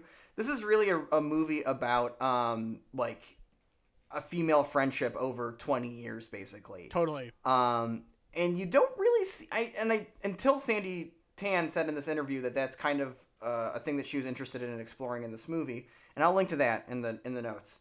Um, this this particular interview because I think it's really important, i i illuminating. Um, you don't really see that in movies too much, and I think that it's it's great that it's through a documentary, and I great that it's I, I love that this is also a um uh, uh, a movie about making a movie almost in Oh, some way, absolutely. but kind of it's the you know, subgenre of the backwards way of movies. doing it. Yeah. Um, but I love that this is about a project that three really young women were really invested in, and then how they kind of got it back, but not in the way that not in its its full full. It's form, the but- it's you know it's it is the screenwriting trope of character goes after thing that they want. They don't get thing they want, but they get thing that they need. And that thing that they need was to have some sort of reconciliation about the process of making shirkers because the first half of this movie You get the background on Jasmine and Sandi, you know, as young Yeah. kids and what their life was like in Singapore. the kind of like the like the punk scene in Singapore a little bit, or like the kind of like, man, those are some cool ass kids in, in in in this movie. Like Sandi and Jasmine are two real, and they're like kind of they're two like kind of dorky film like zine music guy fans. I love those guys. Oh, absolutely. And you don't really get to see Singapore per- depicted on screen either. So to actually see that country depicted, even if it's just like we are setting our story here, most of our story is going to take place here, and it's sort of more of a backdrop, you don't even really Yeah. get to see that. And it looks like an awesome place to live, at, from my perspective. Oh my god! least, you know. No, I think it looks cool as fuck, dude. I wanted to hang out in Singapore. It looks awesome. I mean, obviously, I'd want to chew gum. You know, I don't know if that's still a thing where you Yeah, can chew gum, that would- that's fucked. That is pretty fucked. Um, beautiful culture though it appears just from the the glimpses that you get here. And it, I, I wasn't exactly sure where it was on the map, but it is like right in between Southeast Asia and Indonesia on the map. It's mm-hmm. like just south of Malaysia and like mm-hmm. Vietnam and Laos and stuff like that. So it's in an interesting spot. It looks like you can easily get on to Malaysia because Singapore is an island. Um, and it looks like mm-hmm. you can somewhat easily get there, maybe by ferry. Maybe there actually is a bridge that you can drive over. I'm not 100% certain. But just a cool place that you don't really get to hear about. I knew someone when I was at Chapman who was from Singapore. He didn't Oh, really. Talk about it in the sense other than he's like, that's where I'm from and that's where my parents live. And, you know, now I'm going to school in the U.S., so I only go home like once a year because it's, you know, Singapore and I'm living in Southern California. But that's also just Mm-hmm. a cool aspect of it that you don't really get to see Singapore that much. So shout out Singapore. Shout out Singapore. Um, you do love to see it. But the thing about this movie that I think is so interesting is that the first half of this movie is all about I love movies. Movies are my whole life. You know, I want to make this movie. Okay, let's make this movie. Nothing can stop us from making this movie. You know, it's this sort of triumphant thing about how we made this independent feature, Shirkers. And the second half of the movie is a reflection of time.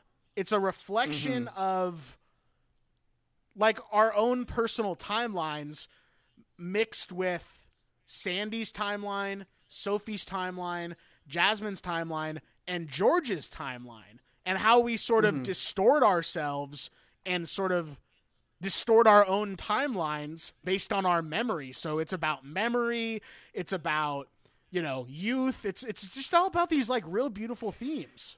and it's all yeah, and it's all about how filmmaking is a method in capturing. Absolutely.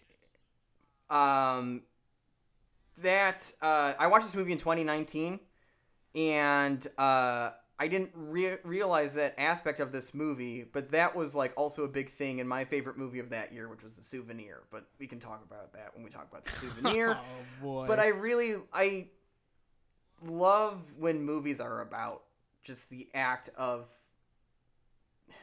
capturing time basically that's what they do they capture time they capture sound they, they can't capture smells unfortunately not yet, yet, baby. touch. We're getting there.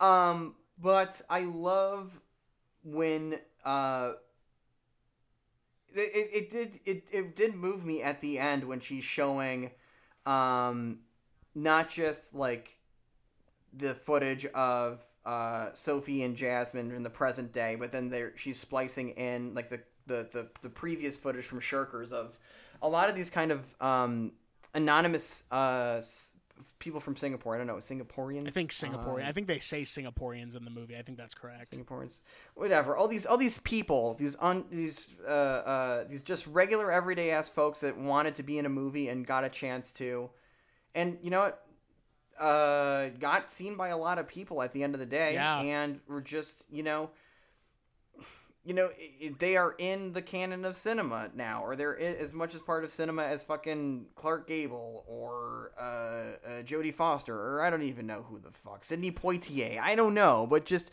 there's something so beautiful to me about just regular ass people getting captured forever on 35 millimeter film.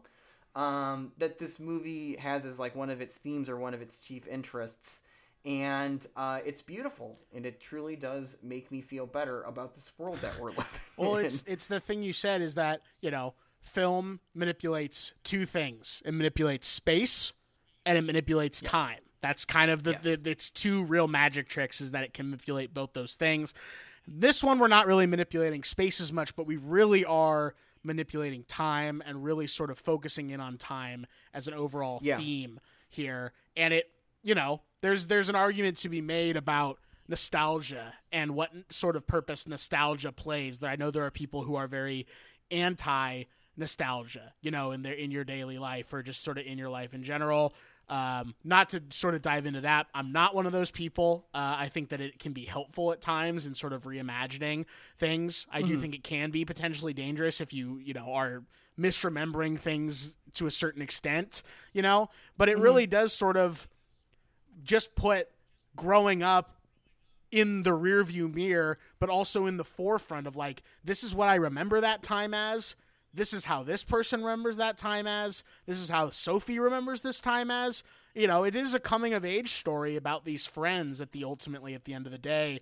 And it really shocked me to remember that Jasmine says to Sandi, "You're you can be a huge asshole sometimes." I know that scene. I love that Sandi Tan kept that scene in the Same. movie, and she uh, in this interview that I was watching, it's through. Uh, she was interviewed by Film Comment, actually, Oh, like one of the the magazines that she points out um, in the earlier section. Uh, ended up interviewing her, uh, which is nice. And again, post that in the notes. Um, but she's talking about her editing process, and she had two. Edit- she edited this movie, and she had two other editors. And one editor was this at the time 27 year old kid whose name was Kyle Sellers, um, uh, Los Angeles-based director, Lucas photographer, Seller. editor, Lucas Sellers. I'm sorry. Um, fantastic job on this movie, Lucas. Um, and she was saying that, and I don't think it was about this scene, but that scene I think is really important to this movie, and that scene um, gets into that female friendship thing that Sandi Tan was really interested in. Um, because Jasmine, it, like, Jasmine is telling her business right to her face, and uh, I think a less um, uh, assured director would be tempted to leave that out because it makes them seem Absolutely. you know, but Sandi Tan is a character in this movie. It's a documentary. It's still a work of um, modified sort of. It's not a work of fiction per se, but it's modified. It's edited to a certain way, and Sandi Tan is a character, and she humbles herself in the movie, which I really admire. Uh, and I think that her uh, editor wanted to, that scene to be taken out. I am probably filling in blanks that aren't really there, but uh, it's. I love that it's in the movie. Uh, I love that her friend tells her her business, and I really want to see Jasmine's fucking movie that she made. I put it in my Letterboxd watch list. I know that if we can track that down, that'd be an amazing thing to cover on this show because Yeah, definitely. Singaporean cinema is not something you hear about hardly ever, and so to be able to see that, uh, you know, the thing that's mentioned in that uh, in Shirkers would be amazing. Uh, can we talk briefly about George Cardona? You mean the coolest guy that ever lived? Fucking pussy master George Cardona. Yeah, let's talk about George real quick. yeah, yeah. He's a. Uh, well, he's a real guy, isn't he? He's uh. Well, you know what, Mason? It's very interesting, I think. Because when you first meet George, if you are an outside observer, which you are in this movie, when you get to be a certain age, Yeah. I didn't think that George was like a total scuzzbag when I first met him when I watched this movie in 2018. But now that it's 2020, almost 2021, knowing having some more life experience under my belt, when I first meet George, I'm like, this guy's fucking full of shit. He talks Yeah. with an accent that is hard to place. And when you talk Yeah. with an accent that just sounds like a general foreign accent, I'm always inclined to believe, well, that's a fake. You're doing a fake thing right now. You know, That yeah. it feels like that's a, like thing. a pickup artist move. Exactly. He's a pathetic guy. Um, he's uh, now as an adult, you could probably be like, uh, you could pick him out as kind of the wolf in sheep's clothing as he is. But when you're 18 and someone's like that invested in you and your like kind of vision, you get it honestly. Um, and that's what I I uh, that's what I really appreciate about this movie. But you're absolutely right. Like a guy hanging out like I don't know.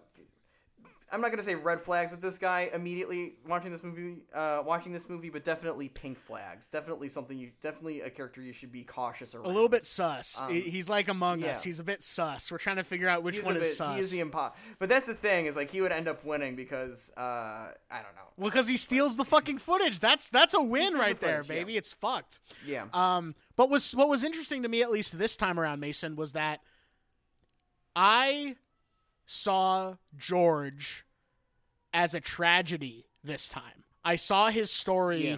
in a much more tragic light than I think I did the first time around because I didn't really remember sort of I knew that he sto- stole the film, I knew that he stole the footage, I knew that he basically, you know, made it impossible for them to finish this movie, but I didn't really remember what sort of happened and what was sort of the final stamp in George's book. And they end up talking to a whole bunch of different people and they I just got zoomed pretty hard. Oh shit. Hello, can you hear me? Just got zoomed. I can still hear you. Just got fucking zoomed.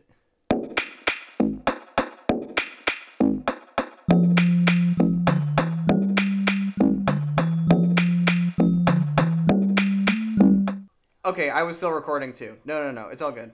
It's all good. I kept recording. Okay. Um, you know, do whatever you want if you want to cut back in here when it's like, hey, we're, we just got back soon. But either way, what was the last thing you heard me say? Oh fuck. Uh, talking about George, how sad, how he's a tragic figure. Yeah, basically, you know, I saw George in a much different light this time. I saw George as a guy who is so deeply insecure that he Yes. never gave himself a chance in the first place. He was always playing some sort Yeah. of game. He was always playing, you know, trying to be Mr. Cool, basically, you know, not like not like Lawrence from School of Rock, Mr. Cool, but like Right. actually trying to be Joe Camel, basically, you know, Camel Crush Yeah. Supreme. And all these different stories that you hear about him from all these different people, he's like Gatsby. No one really knows the real George. No one really knows the real George Cardona. Yeah. Not even George Yeah. Cardona knows the real George Cardona, is what you get sort of Exa- the yeah, impression he's of. yeah, yeah. He's a complete black hole of a person, basically.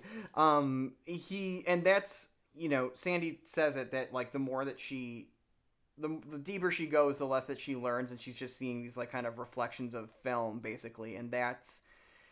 It's so sad to me, honestly, when people, um, when that's people's lives. Uh, I I do love the weird like kind of cosmic um, tragedy of him almost that he died on his birthday and he like lied about his birthday for years um, saying he was younger than he was changing the day even and then he dies on the exact day of his birth the universe is funny sometimes is all i'm gonna say about Sure. that but i, I yeah I, I it's it's tricky man. He's a tricky guy. He definitely like stole footage and kept it hidden away for like almost 30 years. But he kept it he got rid of the audio for whatever reason but he kept the image. Um he's still like loved and respected this project so much to carry it with him up until his death across continents across countries. Um it's it's confusing and it's it's weird. He's a fascinating fucking figure and i do um it's it's nuts also that, that he dealt with his jealousy about se- his proteges working on sex lies and videotapes by saying that he was the guy that James Spader's character was based on. Dude, um, that is a movie I would love to cover on this podcast because yeah, I haven't seen all of Soderbergh's work, but I actually think that might, might be my favorite Soderbergh movie. I think that might be his best movie, honestly. that's it's a very good movie, and I like Soderbergh a lot. I've seen a lot of his movies, definitely not all of them, but um, when I I went to that movie with very high expectations, and I it exceeded even them. So uh, I love that movie a lot. Um, it's also like another sort of red flag. Actually, now that I'm thinking about it, uh, George Cardona red flag is when he's telling you his entire life story and crying about it the first hour that he meets you. yeah, that's a pretty fuck move on on anybody's part. That sucks. yeah, I don't do that. Uh, The first time I met you, Mason, though, I cried immediately, and I was like, "Mm, "I, I'm a fucking bitch. That's my life story, right? You remember that, right? That was big Yeah, for you, yeah. right? Yeah, that was in the courtyard. Uh, it was like, "Fuck, buddy, we got a podcast to record. We're meeting I got for the first to time." watch still. I get, I just got back from New Orleans. Can we like kind of put which is where? George's life pretty much I mean started, I guess, you know, for lack of a better term. You know, he's, you know, not being honest about where he's from, Ooh, you know. you know what I? No, definitely. You know what I love? I love when they go to try to find his mom's house and it's just an empty lot. Yeah, that was crazy. It's like, oh shit, it's like this guy really was just a, f- a collective figment of our imagination, you know, in the first place. Also, it really Yeah. made me want to go to New Orleans, to be honest with you. Like it really made me want to like go down there and just like Yeah, hang out. Man.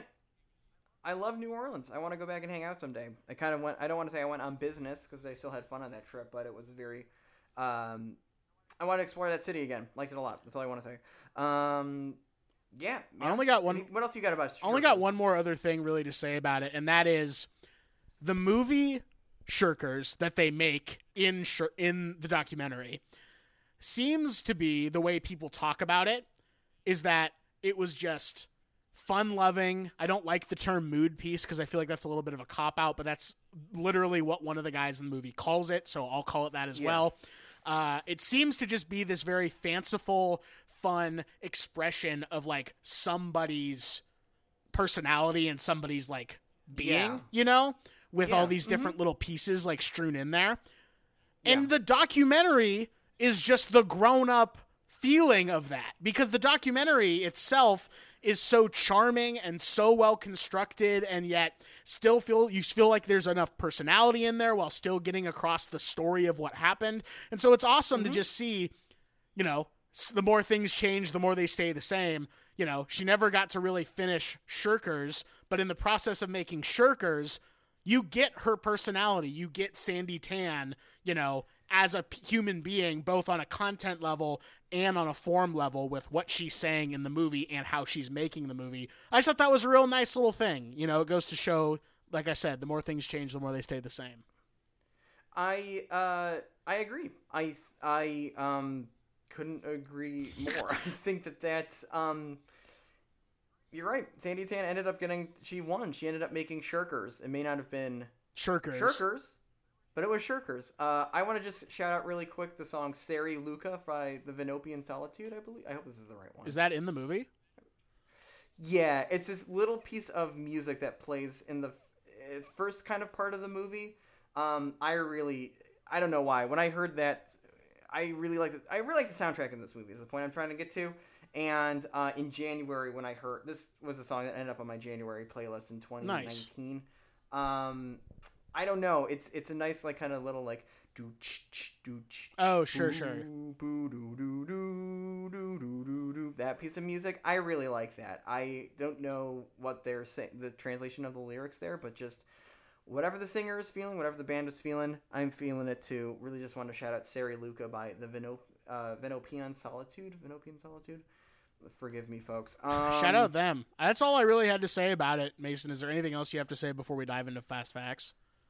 Um, boy, uh, no, honestly, not really. I think you kind of covered everything I want to say about this. I just, it's, um, watching it made me kind of r- remember how exciting it was to be young and excited and wanting to make things. And uh, I am in the kind of, I think, uh, wilderness part of my life right now. Sure.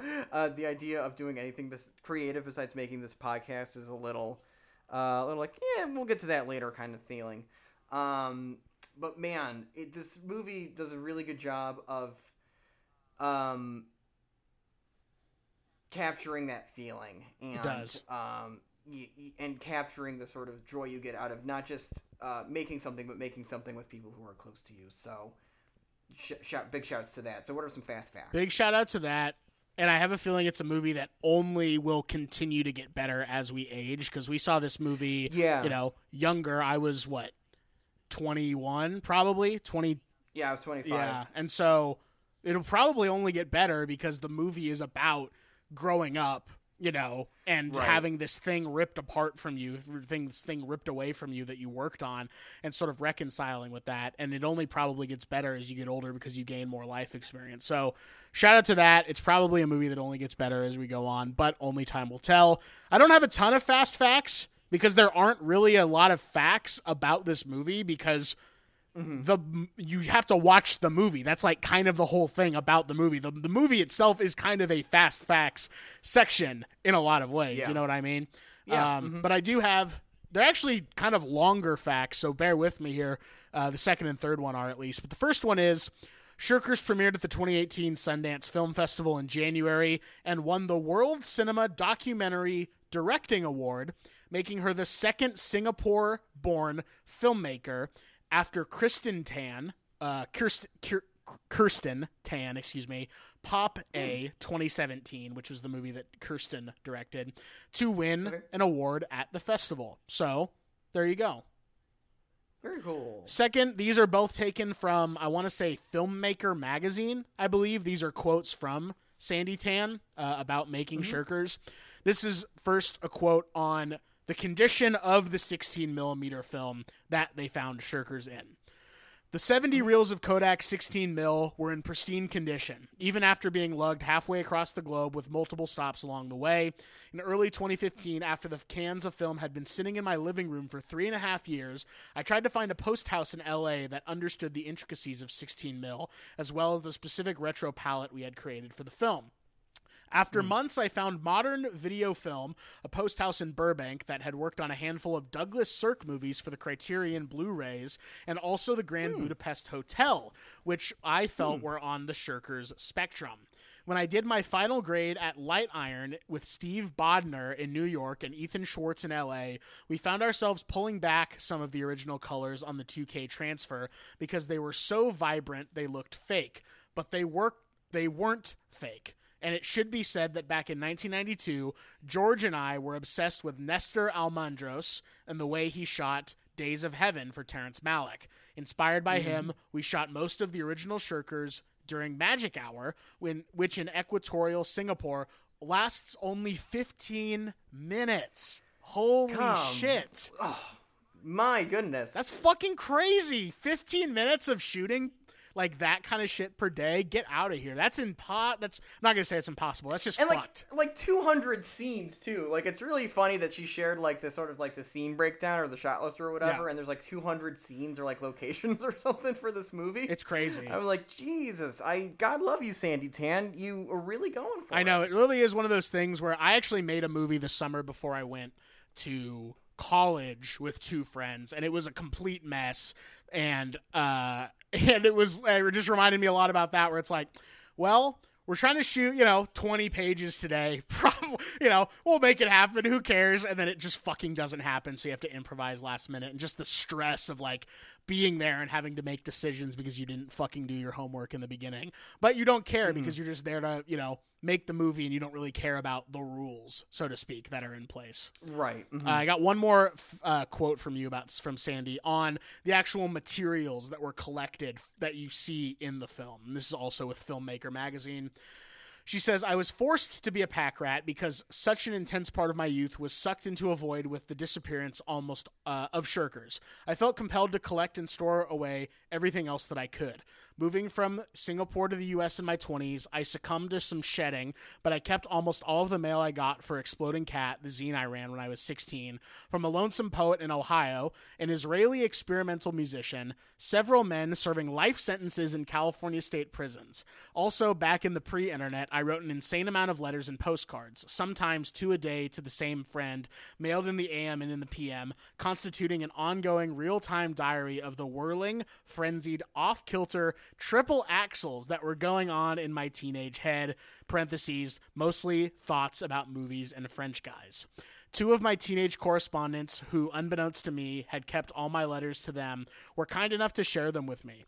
They number in the hundreds. I hated keeping a diary. I had no discipline for that regimented daily shit, and I lived on the adrenaline of having fresh and blood audience, even if they rarely wrote back. I am eternally grateful LiveJournal or Facebook did not exist when I was a teen, for my entire being would have been scattered into meaningless electronic shards, never to be made real again. Really does sort of put in perspective how much we don't send each other letters now. That's what I got from that. Yeah. Save the post office, folks. Yeah. Uh, send some letters. Man. I know. My Mercedes valuable player for this are the three editors of the film, the editorial team. Fuck that. th- That's I might as well say it. That's my Mercedes valuable player as well. So let's just get into it. Sandy Tan, Lucas Celler, and Kimberly Hassett. And documentaries more so than other movies really are made in editing. All movies are made in editing, but this kind of documentary and all documentaries, I feel like specifically, are really made in editing because it's like yeah. there's no script. You know, you you have to shoot what you can yeah, and then you assemble typically it there. shoot so much and have so much other material that you need to like sift through and get down to something that's palatable. In this case, 95 minutes.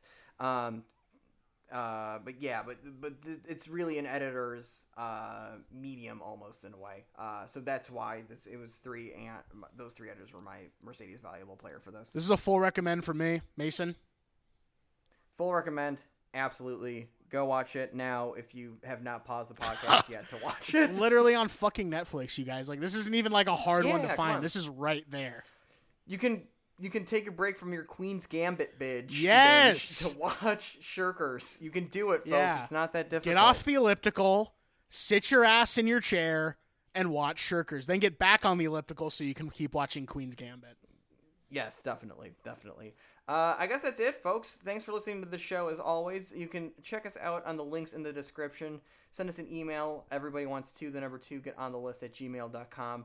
Find me, Mason, at the Barn, a podcast about the Shield, my other podcast where we talk about the Shield.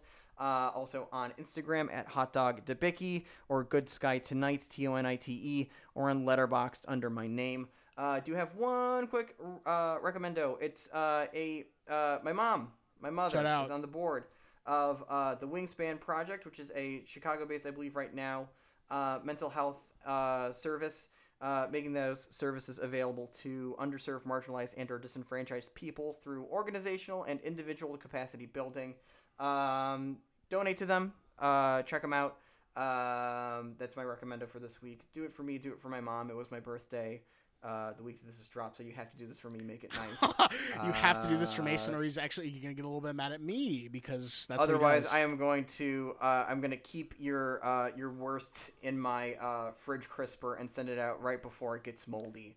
Holy shit. Yeah, that is a that is an eh, I don't want to say it's a legally actionable threat. I don't want to take the bit that far. Uh, Noah, where can the folks find you? Yeah, you can find me at all the normal spots Twitter, Instagram, uh, Letterboxd, all the shit. It's in the description. Um, you can listen to my other podcast, my favorite podcast this coming, or this week, I guess, rather. Uh, you can listen to an episode where I talk to filmmaker extraordinaire Maddie Gwynn about her favorite European countries. She is a world traveler. She's been based in Prague. She's been based in Germany. She is currently in Barbados. She's trying to go to hmm. Hong Kong at a certain point. She really hmm. does get around, so to speak. She really does get around the map. She even travels by map, like in the movies. they get a big map on screen, and she just goes, da, da, da, and that's how she gets around so fast. So, we're talking to her about her favorite European countries, specifically Eastern Europe is sort of her like expertise, I guess, for lack of a better term, her uh, area of interest. So that'll be coming out. Happy birthday, Mason. I hope I'm technically the first person to say happy birthday to you since we're recording this uh, the week before Yes. this is coming out. So happy birthday, Mason. And happy birthday to my sister, who doesn't listen to this podcast, but happy birthday to my sister. Her birthday is very close to Mason's. I'm not going to dox her. I'm literally almost doxed her It's very close. completely, but I it's very close to when Mason's birthday is, so it's coming around at the same time. We're going to celebrate. Happy birthday to my sister. Happy birthday, Mason. My I got two recs for you actually, and one I wrote down during the recording of this because it came up. But the first one is something I saw today when we're recording this episode. Uh, I don't even know how to say the name of the artist, so I'm excuse me, and I feel bad about that that I didn't look that up before. But the Safdie Bros just released a new music video for Oneohtrix Point Never's song "Lost uh, But Not Alone," I believe is what it's called Oh, mm-hmm. and it is fucking incredible. It's like four and a half minutes, and it's fucking amazing. You just have to watch it. I'm not gonna say anything else, but if you just look up Oneohtrix Point Never, actually, I will send you the link, Mason. Can you link it into the description of this? yes, I'll link it in the description. Perfect. Mm-hmm. And then I don't know if this is a Stitcher Premium exclusive show, but there is a podcast hosted by Brendan James, I believe, and Noah Kulwin called Blowback. Yes, Blowback the podcast. It's also available on Spotify. I listened to the first part of it on Spotify. The first part of the first episode on Spotify. But it's about the Iraq War. It's about the Iraq War, enough. and they try and walk you through it. I haven't listened to the entire thing either. I've only listened to the first. I've listened to the prologue and the first episode, but it's a very confusing event. It doesn't make any sense, but they really try and break it down for you. And even still, it's still a confusing event. But it's probably one of the best synthesis of that time period, and it really tries and walk you through kind of what was going on in that time period. So those are my two recs. Thank you guys. Mason, take us out. Thank you as always. Black Lives Matter, tr- Black Trans Lives Matters, abolish, defund, get rid of the whole thing. Uh, the whole thing being the police. Um, save the post office. Um, fuck Donald Trump. Gonna try to get my mileage out of that. Uh, stay off Twitter, and we'll see you all next week. See you guys.